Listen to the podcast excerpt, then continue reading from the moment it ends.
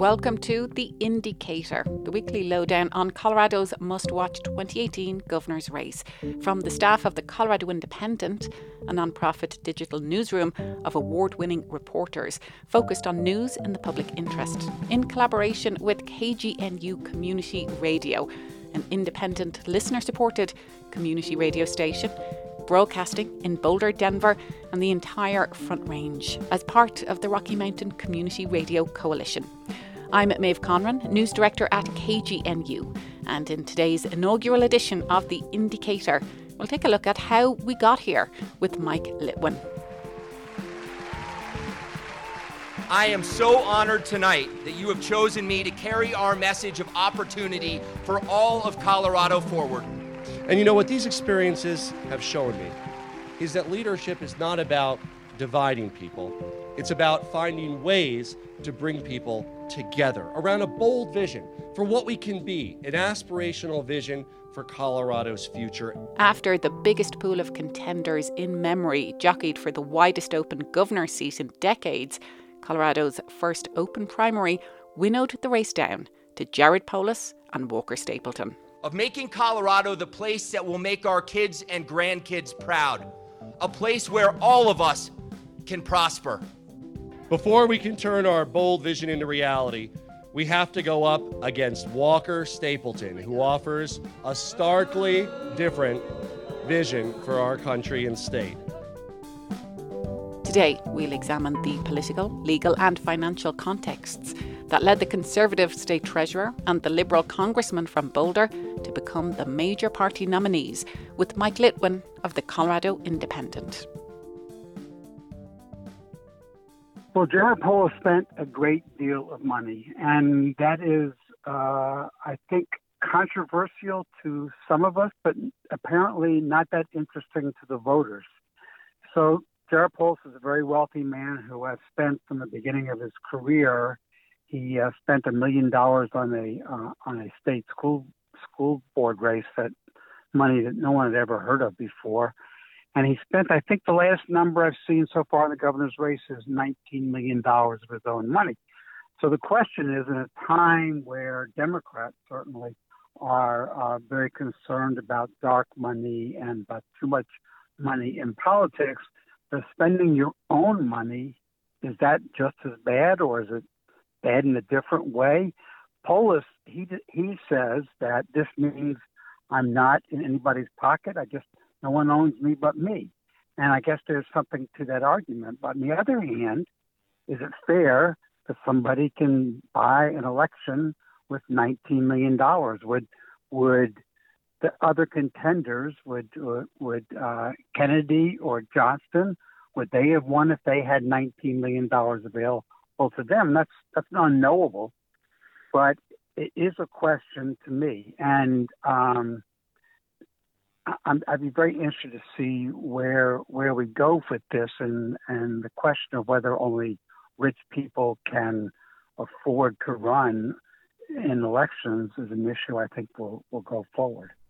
It's interesting that you point out, Mike, that it seems that the money being spent in these elections, and certainly Jared Polis's own financing of so much of his own campaign, seems of interest to journalists and observers, but not necessarily making a difference to the voters. But let's talk about where that money actually goes. When we talk about money being raised, how does that translate into the campaign, and how does that actually make a difference?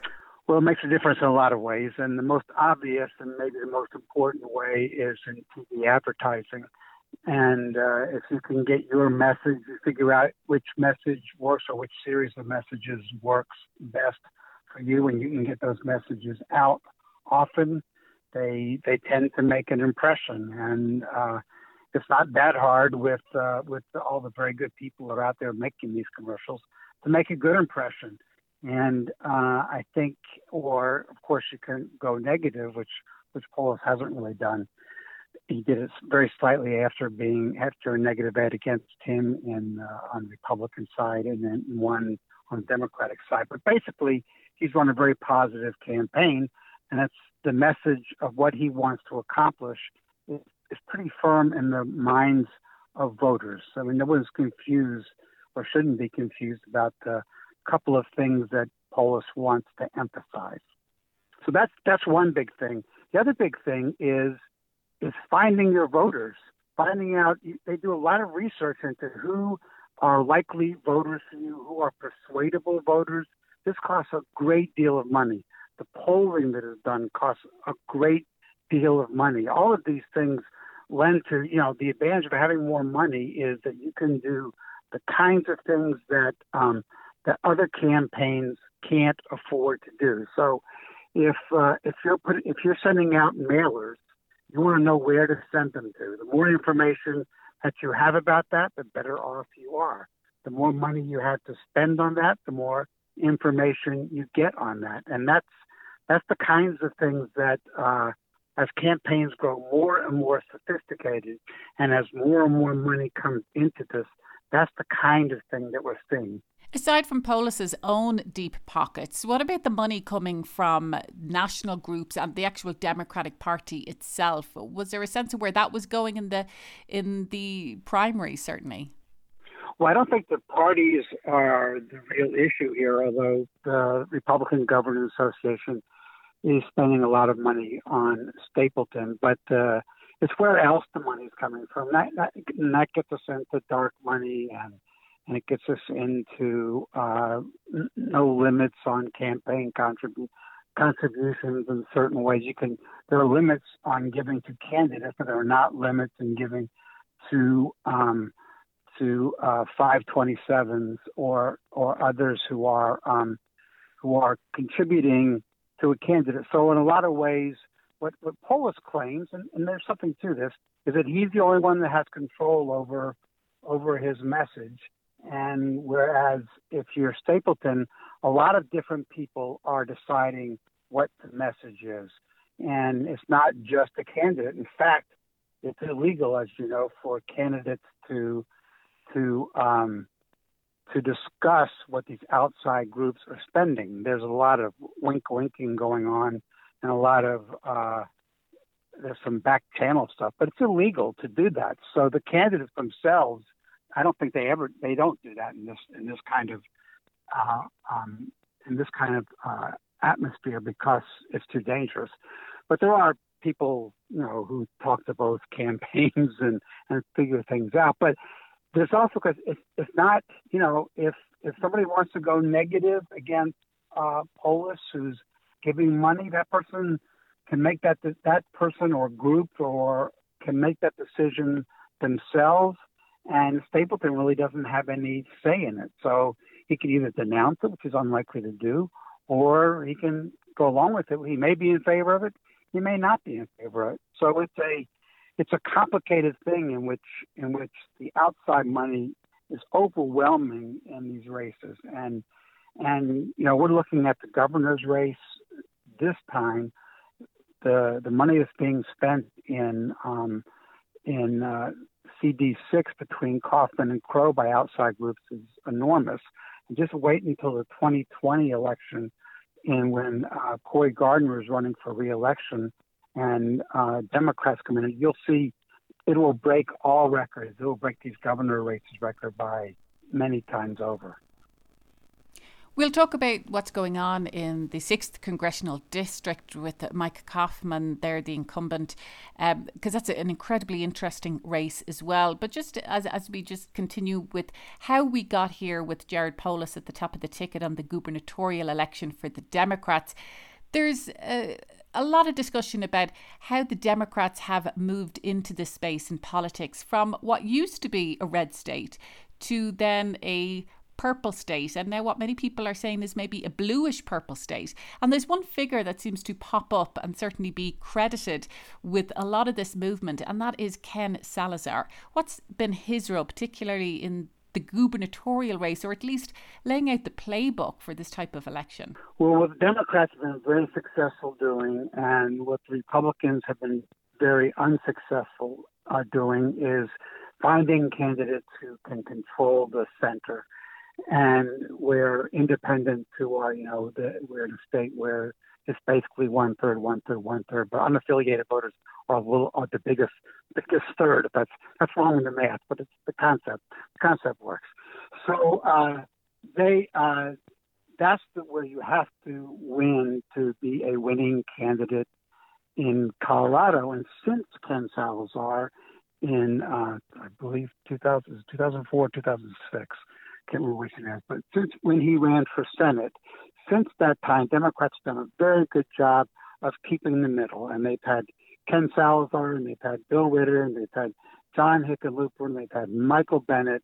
And these people these people control the middle. Meanwhile, Republicans went not only went right, they ended up nominating in many cases some absurdly bad candidates, and Dan Maes would be the leader in that group.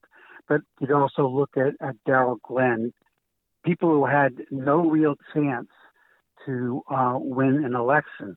And this time, I think you've seen the reaction to that on the um, on the Republican side, where they've where they nominated Walker Stapleton, who I believe is their most mainstream candidate, and they didn't go they didn't go far right. They went as mainstream as they could, and I think that was the search for the center. The question is whether who is a liberal, or Stapleton, who's a conservative, can control that vote of the unaffiliated. That's that's one thing that we'll look for when and when the voting comes in November. We're speaking with Mike Litwin of the Colorado Independent today on a new podcast that is a collaboration with the Colorado Independent and KGNU, part of the Rocky Mountain Community Radio Coalition. It's called The Indycator, and it's a weekly podcast as we lead up to the November election here in Colorado, taking a look at this very important gubernatorial race. We've been talking there, Mike, about Jared Polis and his own connections there, but really the political machine that is the Democratic Party, and going back to Ken Salazar in his own race, his initial race then uh, for Senate. But let's look now at the Republicans, because you did mention Dan Maes, the uh, GOP candidate, and so many people just saw that was the beginning of the end for the state Republican Party because he was seen as such an extreme candidate, I suppose, in many ways coming out of the Tea Party movement at that time. Walker Stapleton, by contrast, has already shown that he's electable because he's been elected to a statewide office.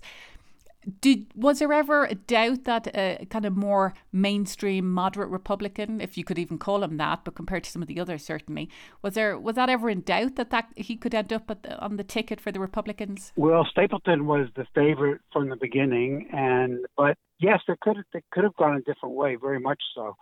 Tom Tancredo was in the race very early, and uh, there was in the first polls that were taken, Tancredo had a slight lead in a large field. So if Tancredo had been in the race, I think he would have been he would have had a reasonable chance, particularly in, in a large field like we had. He would have had a reasonable chance to win. If you could win with uh, 30, 35 percent of the vote, I think he'd have had a decent chance to win, and that would have been an entirely different um, election campaign. So yeah, I think there was uh, it wasn't clear cut from the beginning that they would nominate somebody who was a um, an establishment conservative, which I think is what you'd call Stapleton, and uh, that uh, so when when Tancredo dropped out and Cynthia Coffman uh, bombed out at the assembly that pretty much left the, the establishment conservative field to um, Stapleton, who had the backing of, of all the top, uh, nearly all the top Republicans in the state, and who uh, and who had the uh, money, uh, more money than than the others were able to raise. So it, it seemed it seemed as soon as Tancredo dropped out, it seemed that uh, Stapleton was a, was a, was the sure thing to uh, win the nomination. Now, as we said, he has already held statewide office because, of course, he is the uh, state treasurer. And is there anything in his record at that level that might uh, give us an indication of, of what's ahead, certainly in the gubernatorial race, or if he were to be elected governor, what might happen there? Well, I don't think so. The state treasurer is has been a stepping stone to the governor's job. Bill Owens was state treasurer before he was governor. The uh, but it, it doesn't necessarily. It's not. A, it's not a very ideological job. It's a it's a job where you you know where you make the best bets on, or not bets, we hope, not long shot bets, certainly on uh, how to uh, handle the state's money. And uh, so it, I don't think it's a very reliable indicator of, of how you what kind of governor you would be. We, we're, we're pretty clear as there's no, there's no question about um, the difference in um, philosophy, political philosophy or policy between the two candidates.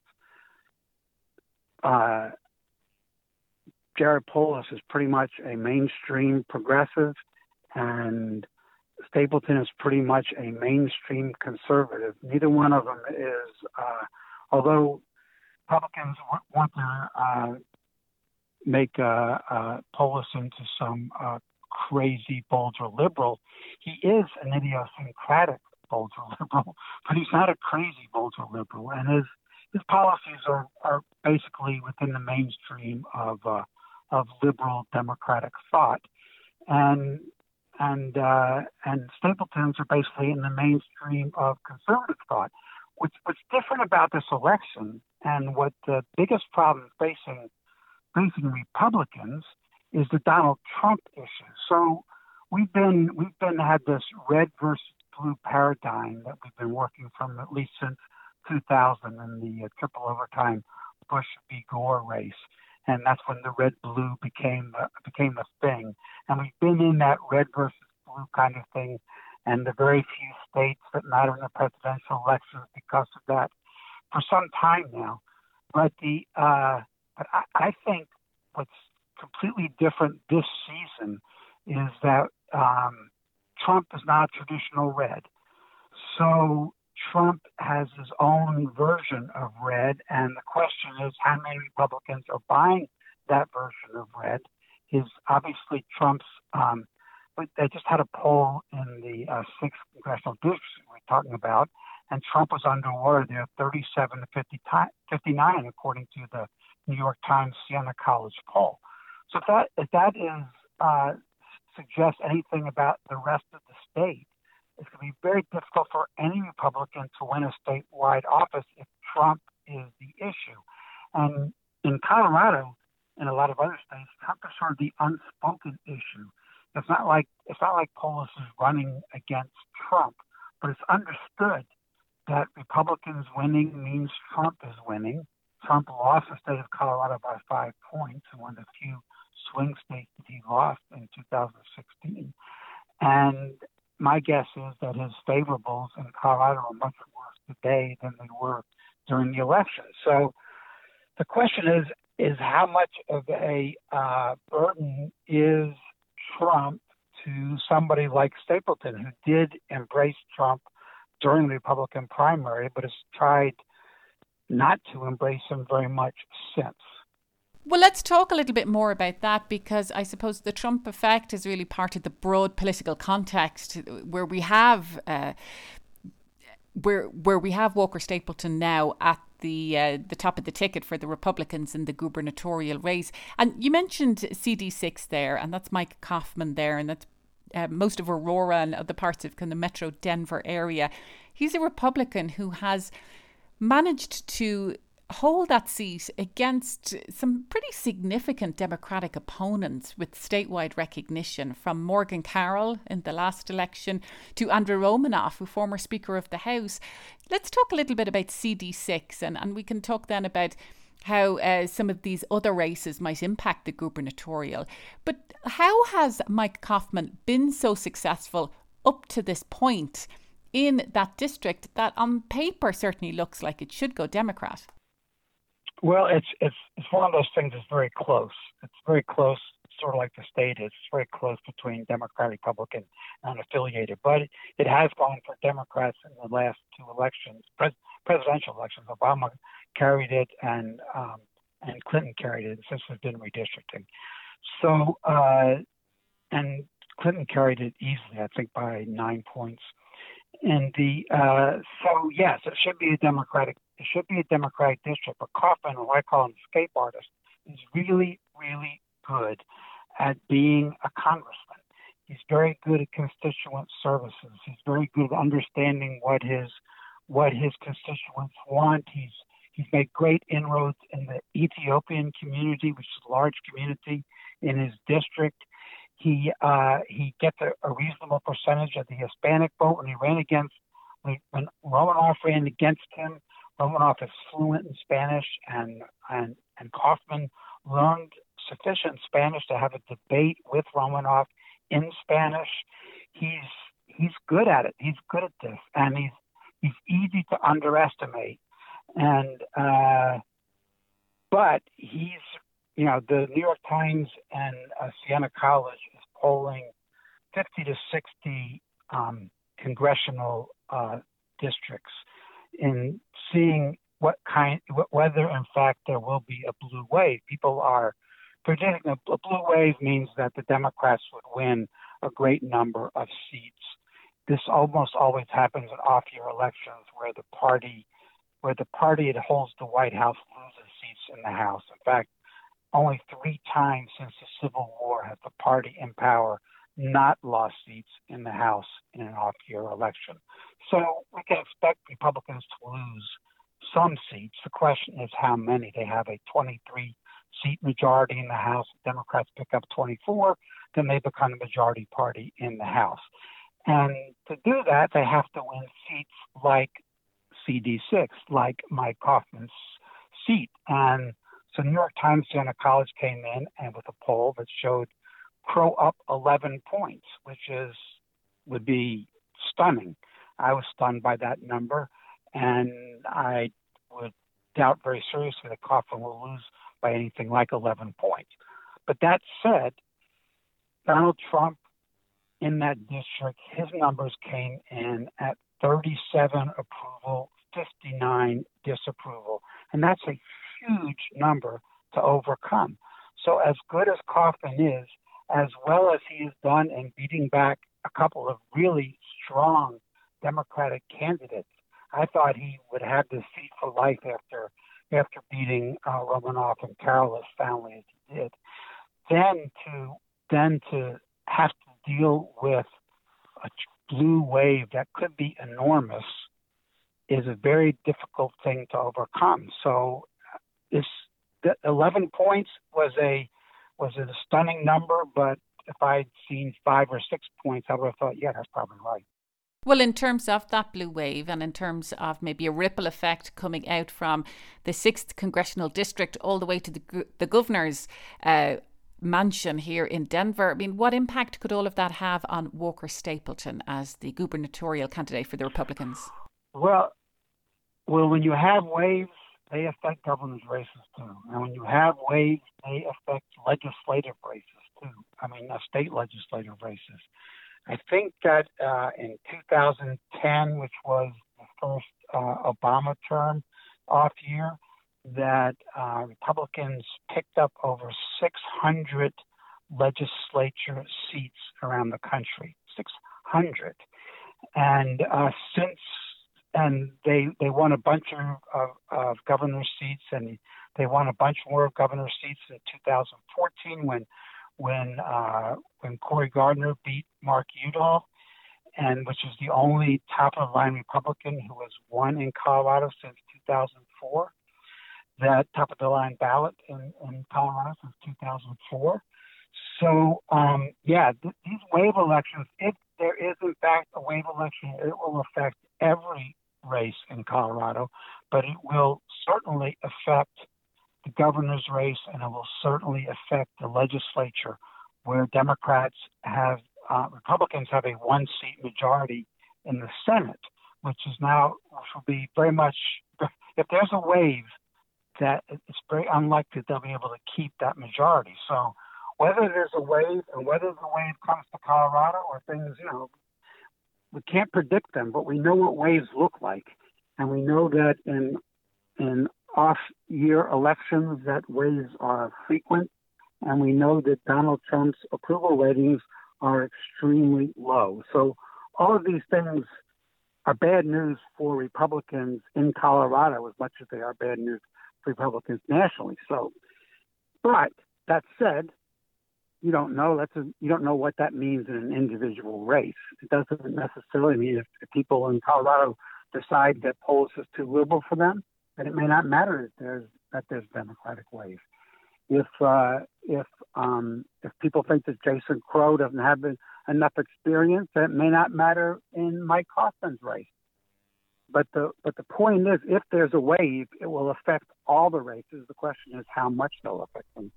Well, as we just wrap up here, Mike, and our reflection on how we got here with Walker Stapleton and Jared Polis, there was so much made, as, as we said earlier, about Jared Polis spending his own money in the primary race and how much money is being spent already in the gubernatorial race. What about money and Walker Stapleton? What's the financial context for him now being the Republican candidate for the gubernatorial race?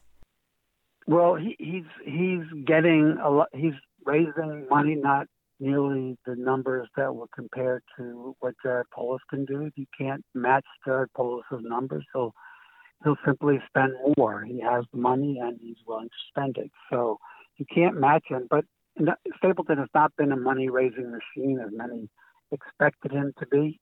But the, the more important money is the outside money and who's investing money in this campaign. And, and we've seen where oil and gas, uh, which would have been expected and normally would be a huge uh, contributor to a Republican gubernatorial candidate in Colorado, has not been a huge contributor, and they they've they've been spending money on um, on a, a threat a uh, initiative that would uh, that would move uh, setbacks back to 2,500 feet for uh, fracking wells. So that's where they've been spending their money. I think something like twenty million dollars, and in normal times, a lot of that money might have gone to um, outside groups supporting uh, Stapleton. But Stapleton has enough money. You anybody who turns on their television set knows how much money there is out there because she'll see nothing but ads for the rest of the way, and it will get not only it will get worse, not better until until we reach November, and then they'll all suddenly stop, and we'll all be grateful. That's something to look forward to. well. In terms of though, just that oil and gas money pouring in to defeat Prop 112, uh, the 2,500 foot setback, I suppose in one way, Polis and uh, Stapleton are united in their opposition to that. So that would seem to maybe have a neutral effect on the gubernatorial race. Well, they are both against it, and some people are um, are wondering why Polis is against it, since he was backing not so long ago a uh, a setback of 2,000 feet. Why why suddenly is he against the 2,500 feet? And was it to uh, neutralize the impact of oil and gas? That's what some people guess. I, I, I don't know the inside story to that, but that is what a lot of people are guessing. But still, as important is the fact that yes, Polis is neutral, or I mean against the amendment, but that doesn't mean that it won't work against them because most people who are concerned about this will be voting Republican. So it's more a question of how many Republicans come out if this brings out more Republicans to the polls, that's a good thing for Stapleton, not for Polis. Well, Mike Litwin has been uh, speaking to us today on this new podcast, The Indycator, a collaboration with the Colorado Independent and KGNU and Rocky Mountain Community radio stations. You can read all of Mike's columns and much more coverage of the gubernatorial race and indeed all of the uh, November election issues online at coloradoindependent.com. Mike, as always, thank you so much for taking time to talk to us. My pleasure. Thank you. Thanks for listening to The Indycator, a weekly lowdown on Colorado's 2018 governor's race with staff of the Colorado Independent in collaboration with KGNU. Catch new episodes of The Indycator podcast every Thursday between now and the elections and read reporting on the governor's race online at coloradoindependent.com. For KGNU, I'm Maeve Conran.